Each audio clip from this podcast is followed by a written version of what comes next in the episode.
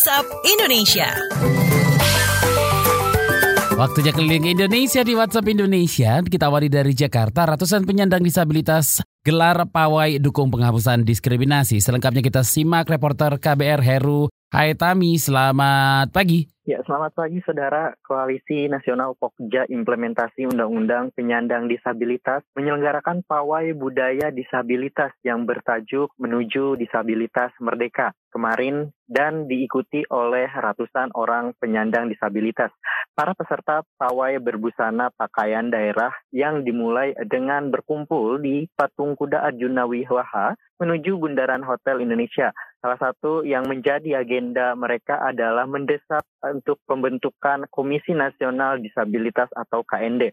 Sementara itu, Saudara Komisi Nasional Hak Asasi Manusia atau Komnas HAM pada kesempatan yang sama juga mendesak pemerintah untuk membentuk Komisi Nasional Disabilitas atau KND yang nantinya bertugas sebagai pengawas pelaksana Undang-Undang Disabilitas. Komisioner Komnas HAM Sandra Yatimoniaga menilai implementasi undang-undang tentang penyandang disabilitas masih kurang baik dijalankan pemerintah pusat maupun pemerintah daerah. Ia mengungkapkan masih adanya diskriminasi terhadap kelompok disabilitas. Demikian saya Heru Tami melaporkan untuk KBR. Masih dari Jakarta, Pemprov DKI akan revitalisasi trotoar untuk kurangi polusi udara. Selengkapnya dilaporkan reporter KBR City Sadida. Selamat pagi. Selamat pagi. Pemerintah Provinsi DKI Jakarta akan membangun dan merevitalisasi trotoar trotoar untuk mengurangi polusi udara. Kepala Dinas Bina Marga Hari Nugroho menyebutkan polusi udara akan tereduksi dengan adanya peningkatan fasilitas pejalan kaki, yakni mendorong masyarakat masif menggunakan transportasi umum sehingga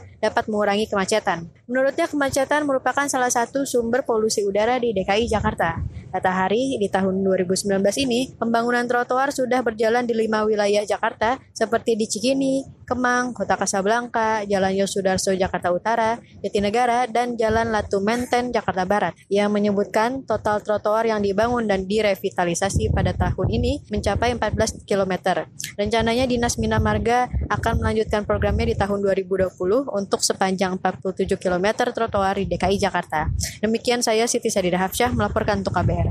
Terakhir kita ke Balikpapan, Pemkot Balikpapan ingatkan masyarakat sekitar lokasi calon ibu kota baru untuk tidak sekedar jadi penonton. Selengkapnya dilaporkan kontributor KBRT di Rumengan. Selamat pagi. Selamat pagi. Wakil Wali Kota Balikpapan Rahmat Masud mengingatkan masyarakat di kota itu untuk tidak jadi penonton usai Presiden menetapkan Kalimantan Timur sebagai ibu kota negara yang baru. Menurutnya pemindahan ibu kota negara berdampak positif bagi perekonomian warga di Kalimantan Timur khususnya kota Balikpapan. Wakil Wali Kota Balikpapan Rahmat Masud meminta agar warga di Balikpapan Kabupaten Penajam Pasir Utara dan Kutai Kertanegara dapat diberikan kesempatan yang seluas-luasnya menjadi pelaku usaha agar tidak menimbulkan kesenjangan sosial antara warga sekitar dengan warga pendatang nantinya. Kata dia, peranan masing-masing kepala daerah menjadi sangat penting untuk mengakomodir dan mengawal program pemerintah pusat sehingga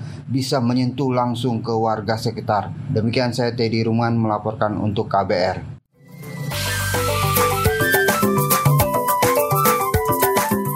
WhatsApp Indonesia.